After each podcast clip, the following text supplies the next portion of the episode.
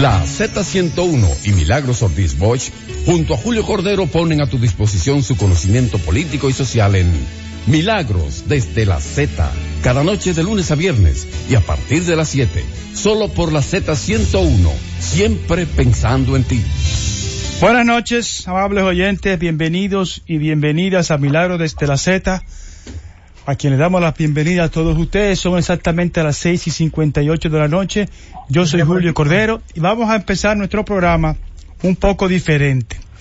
Tenemos en línea, lo quisimos, quisimos empezar el programa eh, con él porque sabemos que tiene un, compromiso, con Yatzel Román, un especialista en asuntos eh, internacionales, que además fue observador en las elecciones recién pasadas en Bolivia.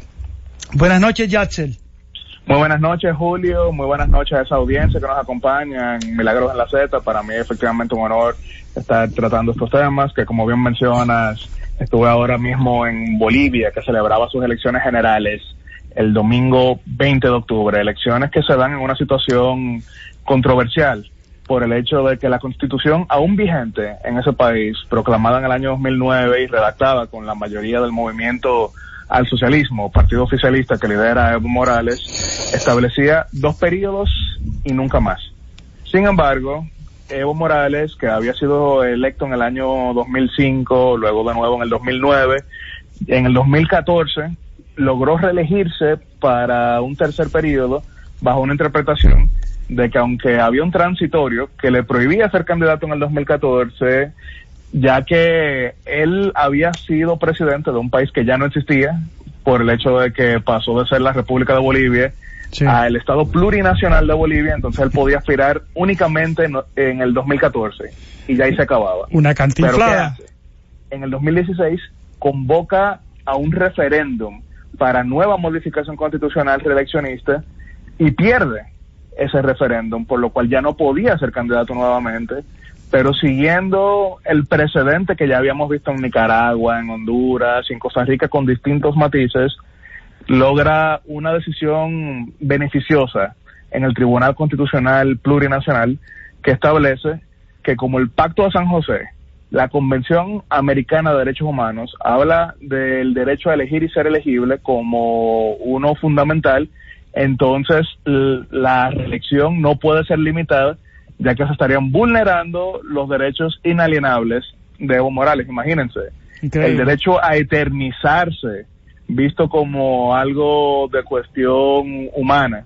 Pero bueno, llegan a elecciones el domingo pasado y participan figuras como es el caso de Carlos Mesa, expresidente de Bolivia, que había caído en el año 2005 durante fuertes protestas que lideró precisamente Evo Morales. ¿Y cuál es el sistema electoral en ese país? A diferencia del nuestro, donde para ganar en primera vuelta se necesita un 50% más uno, en Bolivia es un 40% y margen de 10% por encima del segundo lugar. Es decir, eh, existía un, eh, un sistema que permitía cierta eh, cierta facilidad para Evo por el hecho de que hay tres candidaturas opositoras. Estaba el senador Oscar Ortiz, estaba el, el pastor Eh, de origen coreano. Pero, contrario a lo que habían sido las últimas mediciones, Carlos Mesa logra un 38% de la, de la votación contra un 45% de Evo, por lo cual se, se iba a segunda vuelta. Y esto con 84% de los votos escrutados. Pero en la noche del domingo, entonces de repente dejan de contar los votos. Ya a las ocho y media dejaron de, eh, de contar y durante las siguientes 23 horas, estamos hablando de un día completo, no se ofreció ninguna información, no se explicó por qué no se estaba contando y eso no fue justificado de ninguna manera.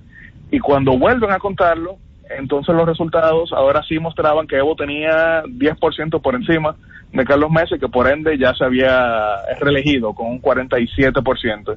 Pero ¿qué sucede?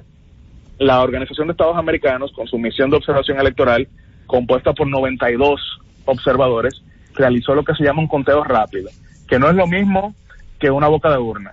En la boca de urna le preguntan a la gente afuera del centro por quién votó y ahí existe un alto margen de error por el hecho de que la gente no siempre dice exactamente lo que hizo en una encuesta. Sabemos que hay márgenes eh, notables, pero en un conteo rápido los observadores están en las mesas eh, más representativas y en base a una fórmula matemática hacen una predicción de los resultados que suele variar entre un 0,2, 0,5%. Aquí, por ejemplo, hemos visto cómo lo hace también Participación Ciudadana. Y resulta que el conteo rápido de la OEA eh, fue completamente diferente de la tendencia que ofreció el Tribunal Supremo Electoral de Bolivia cuando declaró, bueno, todavía no ha declarado, pero cuando mostró información que apuntaba a una selección de Evo Morales y por ende hemos visto no solamente a la OEA, sino también a la Unión Europea, hemos visto al gobierno de Estados Unidos, hemos visto al Consejo Permanente de la OEA hablando de que esto no, no tiene explicación, no tiene justificación y ya hay fuertes acusaciones de fraude y el estallido social en Bolivia. Ya hemos visto como eh, locales del Tribunal Electoral han sido prendidos en fuego, ya hemos visto varios disturbios, hemos visto paros nacionales y entonces ya se trató de una situación que se ha salido completamente de las manos y no hay manera de que el gobierno pueda eh, seguir con lo que es su intento de desconocer la voluntad popular. Y vuelvo y resalto, estas no son teorías, estos no son análisis eh, lejanos, sino que ahí estuve el domingo, ahí estuve con las misiones de observación electoral y efectivamente no coinciden los datos que está dando el Tribunal Supremo Electoral con lo que han sido las actas y, esto nos lleva entonces a algo que se pensaba ya superado en buena parte de América Latina, pero que ya lo estamos viendo eh, volver y de la peor manera posible. Yassel, obviamente es una irregularidad grave. Que no concuerde el conteo rápido de la OEA con el conteo del Tribunal eh, Superior Electoral. Ahora, el, el, el, el, problema, se sabe que Bolivia está eh, convulsionada, hay un llamado a huelga general, pero entonces, ¿qué va a pasar? ¿Hubo reunión en la OEA hoy? Sí, hubo, hubo reunión del Consejo Permanente y ya vimos, por ejemplo, vuelvo y resalto las declaraciones duras de la Unión Europea, su cooperación internacional con Bolivia se basa en las instituciones democráticas. Eh, eso dentro del lenguaje diplomático queda muy claro. Entonces yo vuelvo y resalto, a diferencia de lo que ha pasado en Venezuela, que envalentonados en su momento por el dinero que habían acumulado el petróleo, Bolivia sigue siendo un país bastante humilde, por ponerlo de esa manera, y no puede darse el lujo de aislarse completamente de la comunidad internacional, no puede darse el lujo de que le apliquen la Carta Democrática de la OEA, no puede darse el lujo que le recorten los fondos eh, de ayuda. Entonces yo creo que va a ser muy difícil que el gobierno desconozca la voluntad popular, por lo menos de manera prolongada. ¿Por qué digo de manera prolongada? Porque aunque se proclame Evo Morales eh, ganador, yo no creo que pueda seguir gobernando de esta manera. Y es lamentable porque Evo tiene muchas cosas que tenemos que reconocerle.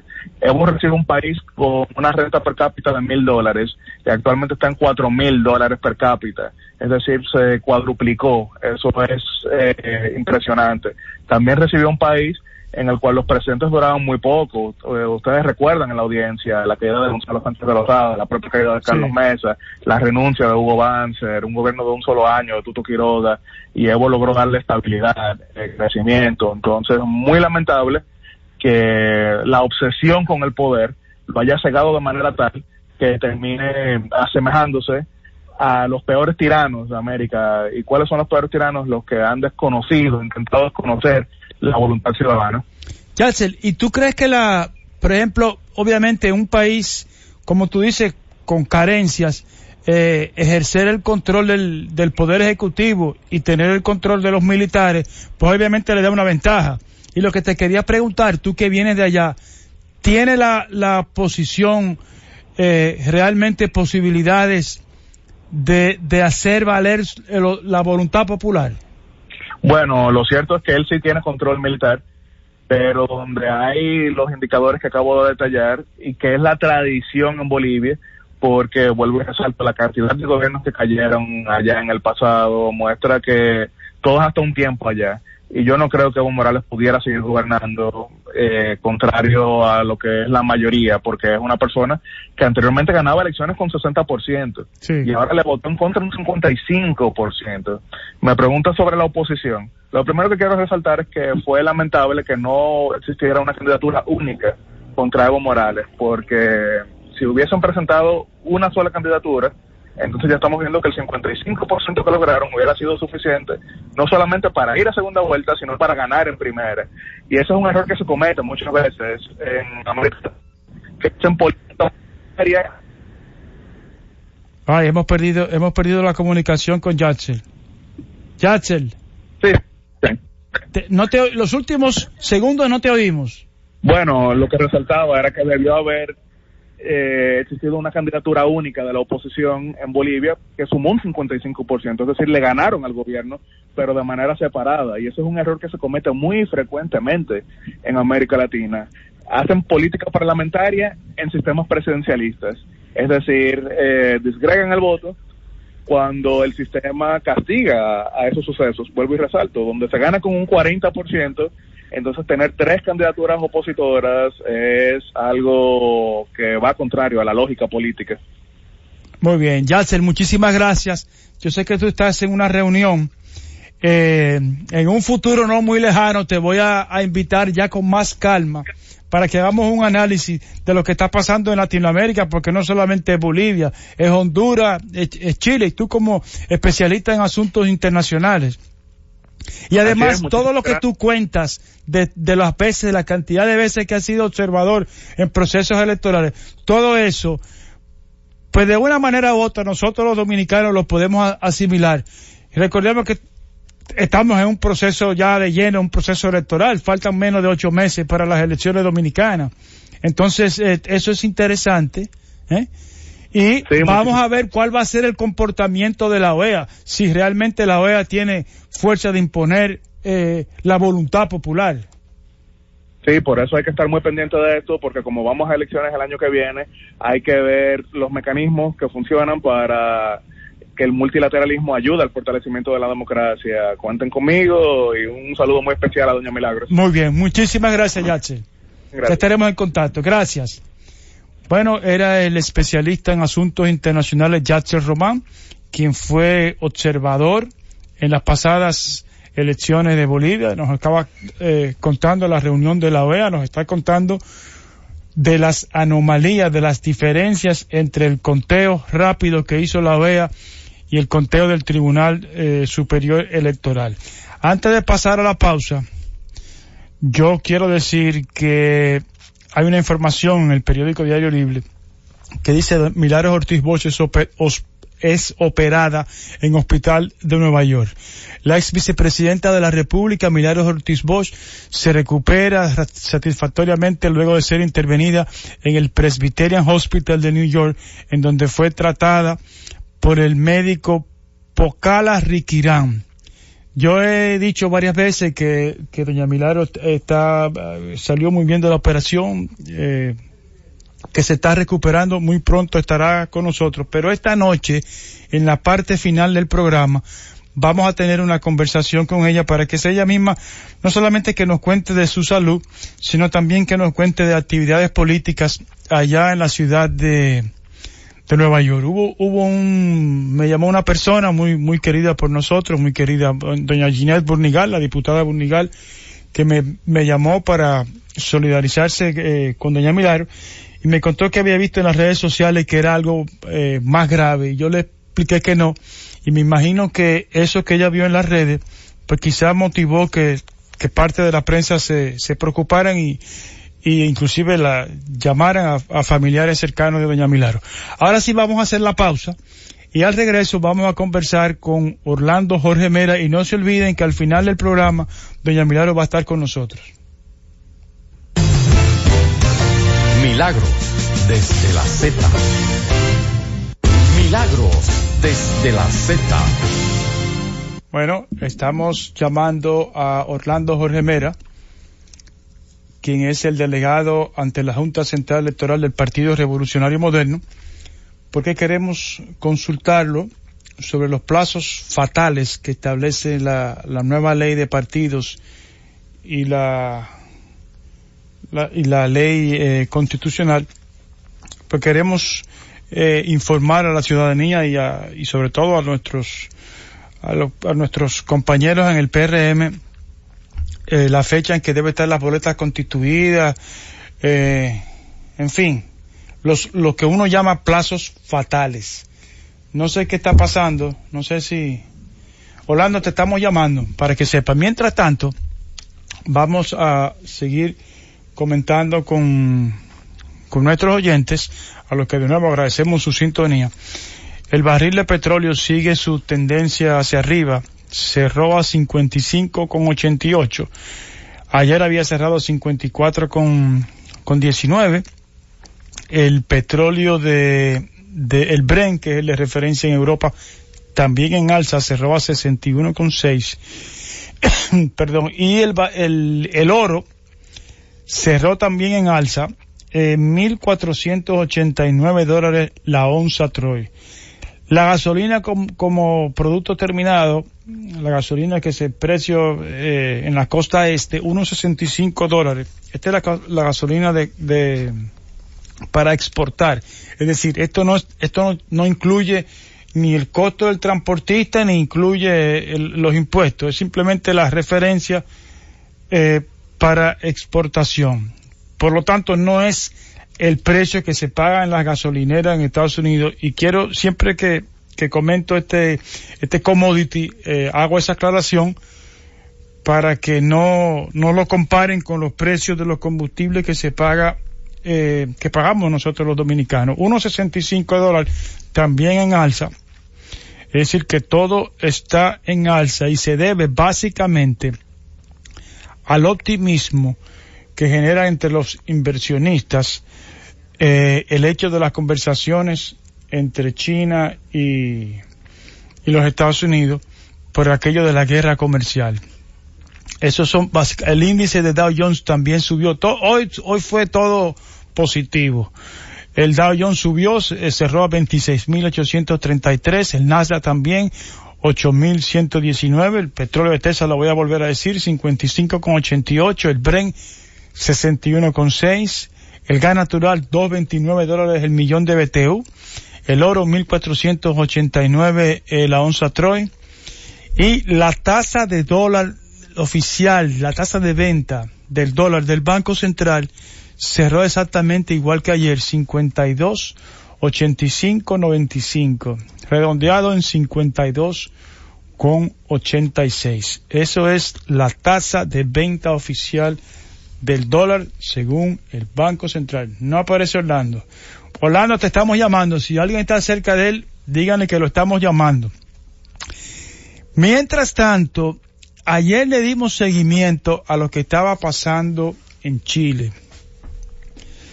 El periodista dominicano Santiago Díaz nos contaba que no solamente que lo de la lo de eh, el alza en los precios de los del, del metro era simplemente una excusa.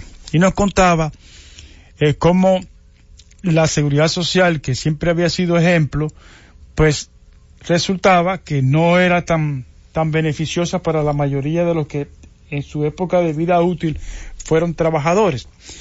El presidente, eso desató violentos disturbios, eso sí nos lo contó, eh, que, que de la noche de, de anoche hasta hoy se incrementaron y obligó a que el presidente Sebastián Piñera, en medio de una ciudad llena de vidrios rotos y calles llenas de ladrillos, gomas incendiadas y protestas violentas, eh, el, del lunes y, y, el martes, llevó eh, al gobierno a extender el toque de queda por tercer día consecutivo y obligó al presidente Sebastián Piñera a que pidiera, a que dirigirse a, sus, sus compatriotas y anunció una ambiciosa agenda, agenda social eh, en la cuarta noche de toque de queda, ahorita dije tercera, en la cuarta noche de, cuarta noche consecutiva de toque de queda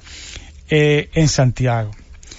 Textualmente, el presidente dijo, es verdad que los problemas se acumulaban desde hace muchas décadas y que los distintos gobiernos no fueron ni fuimos, porque él también es un expresidente, capaces de reconocer esta situación en toda su magnitud reconozco y pido perdón por esta falta de visión. Entonces, ¿qué le ofrece eh, Sebastián Piñera a los chilenos? un paquete de medidas que tendrá un costo de alrededor de 1.200 millones de dólares. Anunció un ingreso mínimo para todos los trabajadores de jornada completa de 350 mil pesos chilenos mensuales, que son alrededor de 400, 480 dólares. Y el Poder Ejecutivo, la presidencia, se comprometió a aportar la diferencia en aquellos trabajadores que perciban menos. Es decir, si usted gana 400 dólares y la empresa para la que usted trabaja no le puede elevar el salario mínimo a 480, usted va a seguir ganando esos 480 y el Estado chileno le va a aportar la diferencia, 80, es decir, eso le va a pagar un sueldo complementario de 80 dólares hasta completar la oferta del presidente de que no puede haber un, trabajo, un trabajador de jornada completa que gane menos de 350 mil pesos, equivalente a 480 dólares. Eh, también informó de un aumento de un 40% de las de los impuestos. Wow, un aumento de un 40% de los impuestos para las rentas, y los salarios que ganen por encima de 8 millones de pesos mensuales, que en dólares son alrededor de 11 mil dólares. Es decir, si usted gana 11 mil dólares, usted va a recibir un aumento de un 40%. Eso significa una un incremento en la recaudación tributaria de 160 millones de dólares adicionales, de acuerdo al discurso del, del presidente.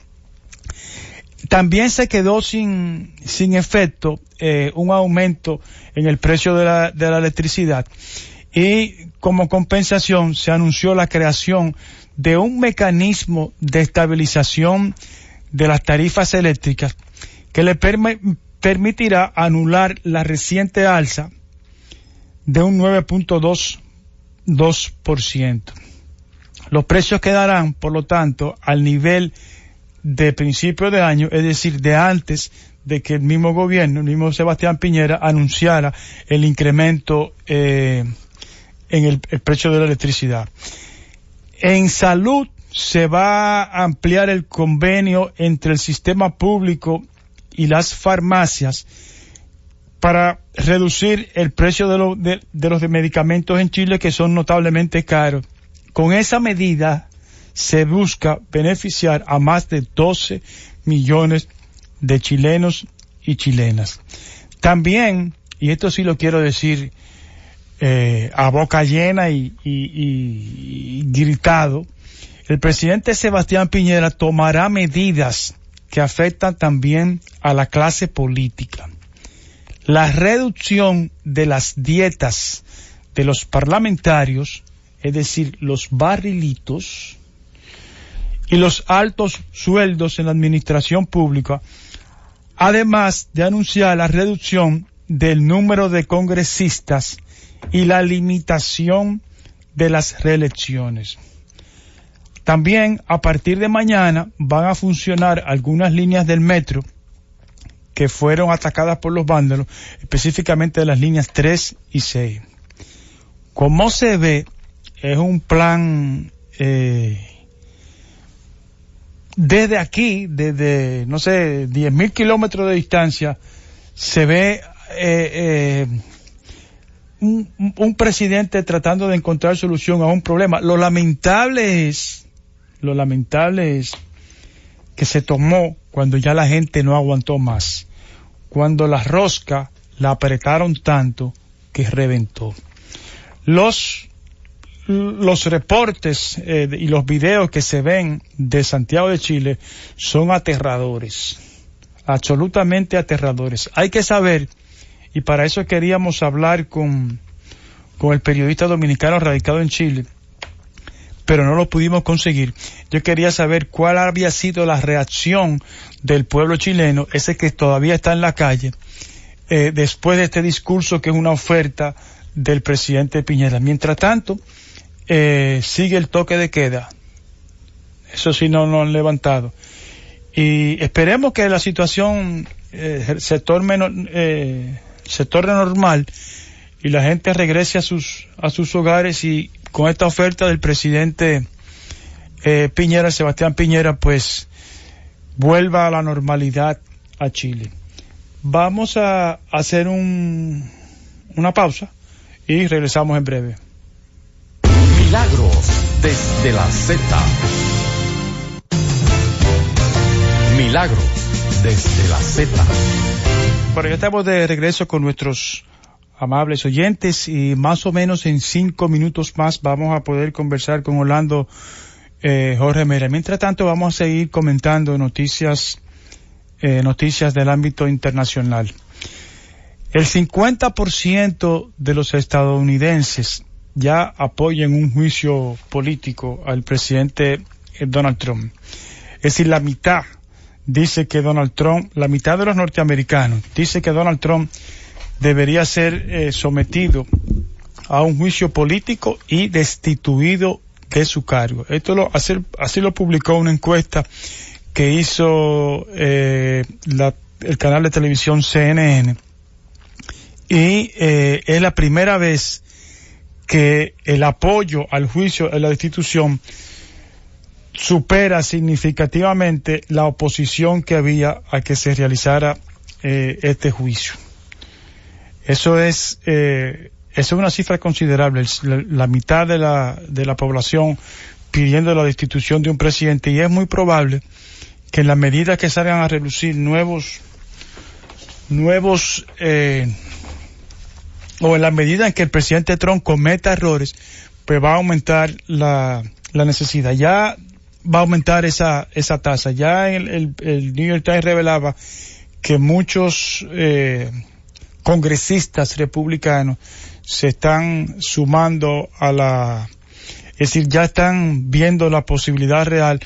Recordemos que los congresistas mantienen, se mantienen en sus puestos por sus sus constituyentes, y eso lo cuidan, lo cuidan mucho. Por otra parte, es una noticia quizá un poco, a mí me llamó mucho la atención, eh, mañana a las diez y media de la mañana, hora española, cuatro y media de la mañana, hora dominicana, eh, el caudillo de España, Francisco Franco, será exhumado de donde se encuentra eh, el valle, en el valle de los caídos, hay una ceremonia a la que asistirán 22 familiares y que la prensa española señala que le ha costado al Estado un máximo de 63.061 euros. Dice el diario El País, el, califica el diario El País como el proyecto con más carga simbólica del gobierno de Pedro Sánchez. No se va a permitir televisión, van a ser muy cuidadosos eh, para no, no que nadie, ni siquiera sus familiares, eh, puedan llevar celulares o, cámaras ocultas para eh, mantener la, la, dignidad. Lo que me llama la atención, la familia quería cubrir el féretro con una bandera de España, pero el gobierno se opuso. Sí permitirá la bandera que quieran, pero no la de España. La ceremonia eh, es una ceremonia íntima, muy poca gente, muy pocos familiares, y será enterrado en el cementerio de Mingo Rubio, en un eh, panteón que también es eh, dueño del Estado. Ah, tenemos a, a, Orlando. Orlando, te saco al aire por aquí. ¿Quieres? Bueno, ya tenemos a Orlando Jorge Mera. Orlando, te queríamos preguntar sobre los plazos fatales de la, de la Junta Central eh, Electoral. Por ejemplo, para la candidatura, ¿cuándo la boleta, la boleta, cuándo tiene que estar ya lista y entregada a la Junta? Sí. Eh, muchas gracias, Julio. Un saludo a Doña Milagros. Sí, cómo no. Y, a todos los escuchas. Eh, hay un calendario electoral que la Junta Central Electoral publicó la semana pasada que es el que se está ejecutando. Los partidos que no fueron a primarias eh, tienen hasta el 27 para celebrar sus convenciones ordinarias. En el caso particular nuestro, nosotros, aunque fuimos a primarias, vamos a celebrar este sábado 26 la Convención Nacional Ordinaria de Delegados, porque nosotros tuvimos primero el conflicto con los senadores. recuerda que sí. el Tribunal Superior Electoral emitió una sentencia en ese particular? Nosotros decidimos que parte de nuestros senadores van a ser electos en la Convención Nacional de Delegados. Por otra parte, tenemos las vicealcaldías y los subdirectores que también van a ser electos en la Convención Nacional de Delegados, así como el diputado al, los diputados al Parlacén. Entonces... Eso es el, 26, es el 26. Eso es el sábado 26. Ok. Eh, igualmente tenemos que aprobar eh, las alianzas y las y la y lógicamente proclamar la candidatura presidencial. Entonces, eh, luego de ese plazo tenemos que el día 15 de noviembre los partidos que no fueron a primarias tienen que depositar las candidaturas eh, en, la, en la Junta Central Electoral. Y eh, el día 18 de noviembre se vencen los plazos de las alianzas, hay que depositarlas, y el día 3 de diciembre se vence el plazo para la inscripción de candidaturas a nivel municipal, incluyendo las reservas. Es decir, para el día 3 de diciembre es que el Partido Revolucionario Moderno, por ejemplo, en este caso, tendrá que depositar las diferentes boletas para el caso municipal. Esas boletas tienen que incluir las la cuota de la mujer, la cuota de la juventud y las reservas. El 3 de diciembre vamos a, saber cuáles van a ser los diferentes candidatos en el país entero, a, alcaldes. correcto, en las alcaldías y las direcciones municipales. Ok. Y por supuesto las regidurías y los concejales. Muy bien. En el caso particular de ya de la presidencia de la República y la boleta congresual, tenemos hasta el 3 de marzo del año próximo para eh, depositarlas ante la Junta Central Electoral. Bueno, eh, ahí está todo claro, ¿no? Exacto. En el caso de... es, un, es un calendario bastante complejo por el hecho de que tendremos las elecciones de febrero, las elecciones municipales de febrero, luego las elecciones presidenciales y congresuales en mayo del año 2020. Ah, eso, eso es lo que te quería preguntar, esa, porque yo estaba confundido, y como, yo mucha gente, en febrero solamente es municipal, alcaldes y regidores. Y, los, distritos municipales. Y los distritos municipales, muy bien. Orlando, un millón de gracias por esta, por esta aclaración que le sirve a mucha gente, incluyendo a muchos candidatos. Claro, claro. Un fuerte abrazo. Gracias, gracias Orlando. Bueno, conversábamos con Orlando Jorge Mera, destacado dirigente de del Partido Revolucionario Moderno, quien además es el delegado ante la Junta Central Electoral. Y ahora sí, una, una sorpresa que teníamos para nuestros oyentes. Vamos a hacer la pausa y después de la pausa yo quiero que eh, llamemos a doña Milagros Ortiz Bosch, que está deseosa de hablar con con todos nosotros, con los oyentes de su programa y por supuesto vamos a hablar con ella de su salud y de, y de asuntos políticos allá, ella está en Nueva York y entonces hacemos la pausa y venimos con ella en breve. Milagros desde la Z. Milagros desde la Z. Ya estamos de vuelta con ustedes Estamos, ya la tenemos en la línea. Ya tenemos en la línea. No, todavía, todavía. Vamos a, esperar un segundo. Mientras tanto, mientras tanto vamos a, a informar eh, lo que nos dice el Z, el, el portal Z digital, z101digital.com, en donde eh, el gobernador del Banco Central anuncia que la economía de República Dominicana, ah, bueno, ya tenemos a Doña Milagros. Doña Milagros. Doña Milagros, buenas noches. Qué gusto tenerla en su programa. Y Ah, qué bueno que gracias, usted pueda conversar con nuestros oyentes, sobre todo después que salió la información en el periódico Diario Libre y además unos unos rumores que habían por ahí, pero cuéntenos primero de su salud. No, no, no. Primero te quiero contar de lo que pasa socialmente aquí en Nueva York, políticamente. Tú sabes que siempre, nunca he sido yo lo primero, sino he estado a- a- eh, siempre creyendo que es lo social lo que más puede importar que los seres humanos. Mira, Julio, tú sabes que la Junta explicó con rapidez, eh, prontamente, que no podía asumir las primarias en la seccional del exterior.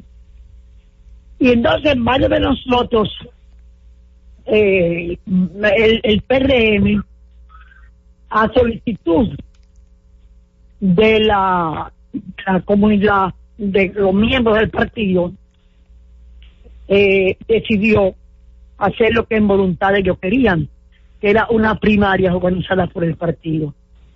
Eso tiene un gran significado. Los dominicanos que viven en el exterior, sobre todo los que viven en New York y vinculados a las áreas cercanas, que son los grandes sostenedores de la de las tres mesas Y al mismo tiempo del turismo que se a veces se contabiliza que el dominicano y el retorno inevitable de los dominicanos para determinadas fechas nacionales.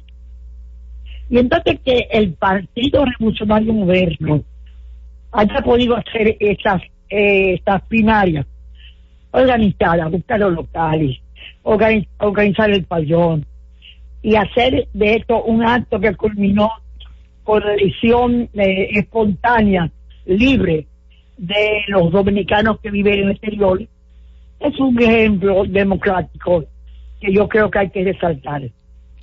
Sobre todo a la comunidad que más aporta y que más necesita ser escuchada en el Congreso Nacional por todos los dominicanos. Entonces, déjame decirte que fue un éxito, salieron de aquí de New York, fue un evento importante. No sé cómo han quedado en el, creo que me, algún compañero me dijo hoy, que hay tres circunscripciones en el exterior. En Nueva York, que comprende todo el estado de los Estados Unidos, pero hay una segunda que es en la que también participa la gente de los Estados Unidos, que es Miami, en la circunscripción número dos, que está abarcando a Venezuela, a Puerto Rico y a las islas que están en alrededor de nuestras, de, nuestras, de nuestro país. Y está Europa, la circunscripción número tres. Y en todos esos sitios se celebraron y eso es un acto que me sentí orgulloso porque mientras otras organizaciones están en con quién me quedo y con quién me voy nosotros estamos como hemos mostrado en este proceso yendo adelante en el en la en el proceso democrático y avanzando junto con los seres humanos que integran nuestro partido. Eso para mí ha sido una cosa muy positiva. Y pude, que como estoy aquí, recibir llamadas, oír compañeros, eh, preguntar y, y, y- hubo una comisión aquí esta circunscripción, hubo una comisión presidida por Delina Extensión, creo que estaba también Sara Solís, que había otro que estaba también el director de educación, integrada por múltiples eh, directores de, de diferentes depar- departamentos. Entonces, eso me parece que era el tema más importante en relación con lo que pasa en la República Dominicana, que debe ser tomado en cuenta por las transformaciones que dentro del sistema partidario viene haciendo en su actuación el PRM. Ahora yo, ¿qué te cuento? Bueno, yo estuve interna, bajo el cuidado de mi gastroenterólogo, el doctor Fernando, Fernando eh, Contreras. Contreras, el día, desde el día primero hasta el día 5, en la clínica de la, de la ciudad de Santo Domingo, frente a casa, Sí. Frente a casa. Entonces, eh, en la observación del proceso, se acordó que había que pasar por una operación debido a que nosotros hemos mantenido nuestro, nuestro desde que tuvimos negocio en los Estados Unidos, habíamos mantenido un seguro médico norteamericano, se decidió hacer contacto con el doctor Rafael Antigua, eh, mi seguro, el doctor Sontaro, mi familia, entre ellos Juan Bastante y tú, que son parte de la familia, y se resolvió que viniéramos a Nueva York, al, Metropolitan. Llegamos, me dejaron votar, voté el día 5, el día 6, y entonces tomamos el avión y en una de la noche llegamos aquí a Nueva York. El día 7 tuvimos la entrevista a las 8 de la mañana con el doctor, óyeme el nombre tan bello, Girard Ocala Ravi, es un hindú. No, pero primero nos recibió fraternal, como es, se ve fraternal Rafael la Antigua, que había ayudado mucho a Fernando Contreras a ponerse de acuerdo con la como en el proceso. Sí. Y entonces tuve siete y ocho análisis previos y de nuevo se, siguió la, la operación. Y la operación me estuvo en el hospital hasta el día hasta el día 15 hasta el día 15 en el que salí pues debido a que, la, a que era muy importante la dieta salimos hacia un hotel apartamento en lo que acompañada por Laura hemos podido darle aplicación a todas las recomendaciones alimentarias.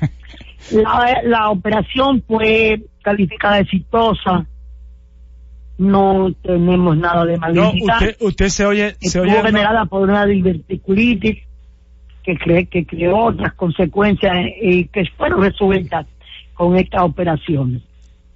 Estoy esperando la cita del doctor, porque el doctor, yo esos doctores que se ven cada seis meses, cada año, cuando cuando tú tienes que esperar un turno de un año, yo, yo lo tuve ese problema porque tenía el apoyo y de las manos del doctor Rafael Antigua.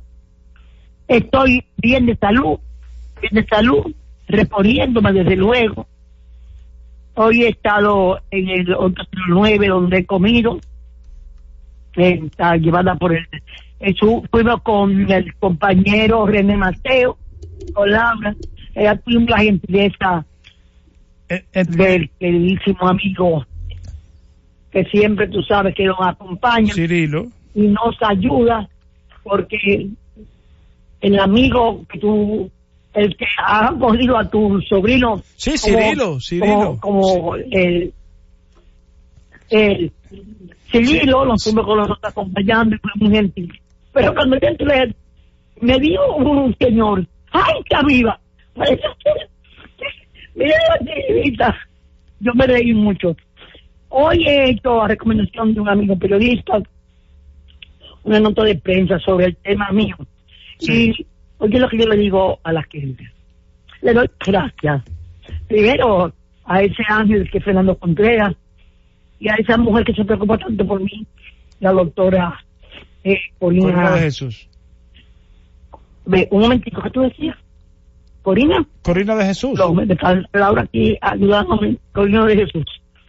Bueno, entonces, debo decirte que, me siento, le doy las gracias a toda esta gente, a ellos dos principalmente, de Santo Domingo, aquí desde luego a Rafi Antigua, al doctor Kirán, eh, que es un, magnífico eh, eh, cirujano, y a todo su equipo que lo acompañó. Estoy respondiéndome perfectamente y le digo a los compañeros que recen un poquito más despacio, porque están rezando tan duro para que yo vuelva a salvo. Y me están llevando demasiado pronto para Santo Domingo. Pero yo creo que hay que llevarlo con calma para, para que yo llegue, yo voy a llegar antes que comience noviembre. Y eso creo que, que me entusiasma. Gracias a todo el mundo por preocuparse por mí. El mismo don bienvenido algunos amigos de toda, a, ¿cómo te voy a decir? A Yulisa, a mi querido él, que sigue siendo mi querido él. Entonces, a todos ustedes, a toda la gente de la Z. déjeme preguntarle un par de cositas de Milagro. Dime. ¿Usted tiene fecha tentativa de regreso al país? Usted dice antes de No, la noviembre. fecha que los médicos pusieron de revisión, de revisión que sería, creo que el día del día 29 al 30 de, de octubre, así que yo podría estar llegando ya el- a los finales de este mes, ¿verdad? O sea que muy pronto lo vamos a tener por aquí. Pero la, la fecha, Julio, ¿es importante para el programa o es importante para mi salud? Eh, pe- pe- Pero, no, no la entendí, no la oí, no la entendí. que si la fecha es más importante para ayudarte en el programa o por mi salud. ¿eh? No. Igual que es muy No, no, no, importante espérese, espérese, espérese. para los compañeros del partido y de los compañeros unidos por el cambio. Yo quiero saber si es salud del trabajo. mi- No, mire, mire, mire. que me den un chance. Mire, déjeme, déjeme decirle. Primero, eh, primero es importante por su salud. Tú sabes que hay una parte afectiva entre usted y yo, y su hijo. eh, la familia. La familia, exactamente. Sí. Entonces eso es lo primero. Pero segundo, Ajá. Doña, el, el país eh, en este momento está viviendo situaciones complejas. Y bueno, usted aquí eh, tiene que cuidarse su salud, pero no estaría de mal, de- no estaría mal ¿Qué? una, una mente como la suya, una experiencia como la suya, eh, alertando y recomendando, tal vez desde este mismo programa, como tenemos, como usted Sí. tiene 13, o- ¿cuánto tiene 13 o 14 años eh, haciéndolo? Es decir, Desde el 26. del 2006. O sea, del, del 06. Sí, Son de- 13 años. 13 años. 13 años. Exactamente. Así Pero lo es. otro que le quería decir es que su voz está fuerte. Es decir, es una evidencia más Así. de, de su recuperación. Y bueno, yo aquí esperándola con los brazos abiertos. Bueno, yo vivo pendiente de todo. Yo veo los programas de televisión más importantes. Yo, me Eh, consta eh, que usted además siguiendo muy de cerca la política norteamericana. Julio, no te des pena de ese tema. Cada día está el impeachment eh, creciendo. Sí, hoy acababa de leer, antes de conversar con usted, que una encuesta de CNN difícil en el que el ponía un presidente 50%. Trump le ha pedido a cooperación a un gobierno extranjero para eh, lesionar la candidatura de John Biden y eso se ve como una injerencia sí, el seguimiento del caso de, de Giuliani, Giuliani, que aunque sabemos que es el mejor curador de violencia de, de Nueva York, eh, también es un hombre vinculado en la política norteamericana que está viviendo un momento de, de tumultuoso, diría yo. Diría yo, y hasta, hasta grosero, diría yo, porque así se ha portado el presidente Trump con la señora Pelosi. sí. Pero la, la- las declaraciones del testigo estelar del caso del caso de, de Ucrania, sí. de Ucrania, eh, las declaraciones de los testigos que lo han acompañado, miembros del gobierno, también eh, están agregando situaciones muy difíciles para el gobierno actual. Y este país tan hermoso se encuentra envuelto en una división de punta a punta. Aquí es majestuoso, eh, Julio, ver como todos los días entre las 12 del día la encuesta de cada tema que hace CDN. Sí. No, ay, perdón, usted Santo Domingo. Eh, eh, la CN, eh, sí, CNN. eh, la CNN. Sí. Y entonces eh, seguimos eh, todo eso con la además todo lo que está pasando en Bolivia, aquí se le da mucha importancia, las movilizaciones de Chile, las movilizaciones de, de, de Hong Kong, las movilizaciones que están envolviendo al mundo entero. La política mexicana que lleva una atención muy directa, muy directa. Y entonces todo esto eh, hace que uno viva preocupado y ocupado por encontrar la brecha en la que Santo Domingo puede encontrar un mejor destino, un cambio que le asegure, ¿verdad? Eh, una- un futuro de estabilidad. No deja de ser eh, interesante el cambio de las fuerzas políticas nacionales, el panorama político no es el del día 6, es otro, es otro, hay que tener inteligencia para, para, para verlo, observarlo, para no equivocarse. Hay que tener muchos cuidados en el actual, la fuerza política que representamos y el liderazgo de Luis Abinader. Yo lo veo muy adecuado en su serenidad para, esto, para esta época que estamos viviendo. Y pues todo eso me mantiene muy pendiente de mi salud también, de cumplir con la, la medicina a la hora que son, a la hora que son, y ahora que hay que cumplirla, porque también yo quiero regresar pronto, ¿verdad? Muy bien. Y sobre todo saber que voy a regresar sana y en salud.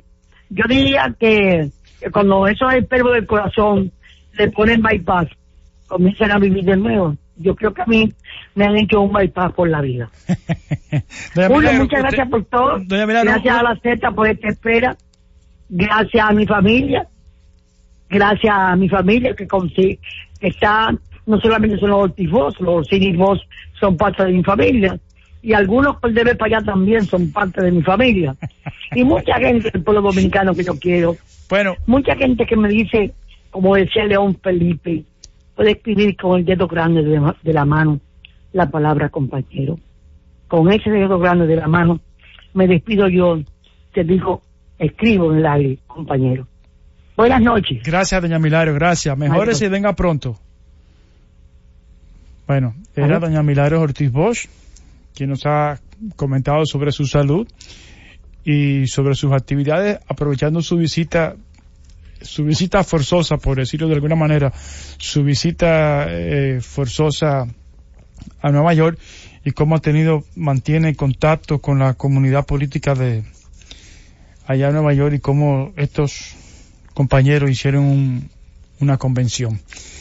Antes de, cuando yo, antes de conversáramos con doña Milagro, yo estaba hablando de, de la sumación de los restos de, del generalísimo Francisco Franco y me quedé, me quedé por, por eh, me, se me quedó una partecita que quizás sea trivial para terminar el programa con algo trivial.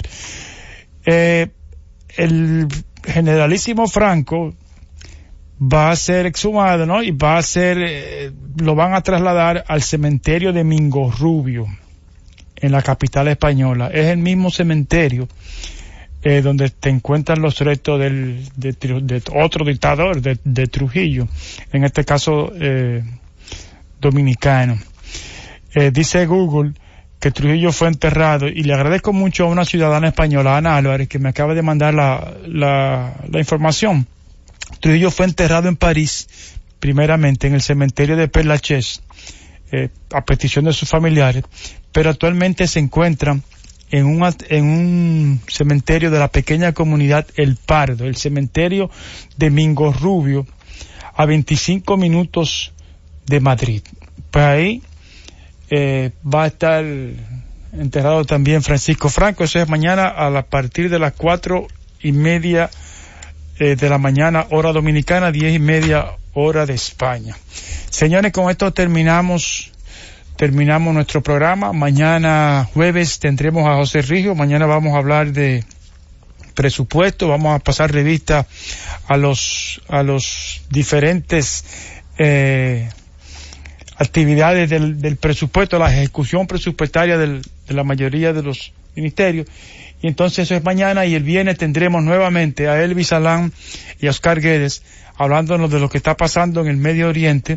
Sobre todo vamos a tener, vamos a hacer énfasis en lo que está pasando ahora mismo en el Líbano, que también está encendido como los principales eh, junto a otros países latinoamericanos. Buenas noches, gracias por su sintonía y mañana de nuevo estaremos con ustedes.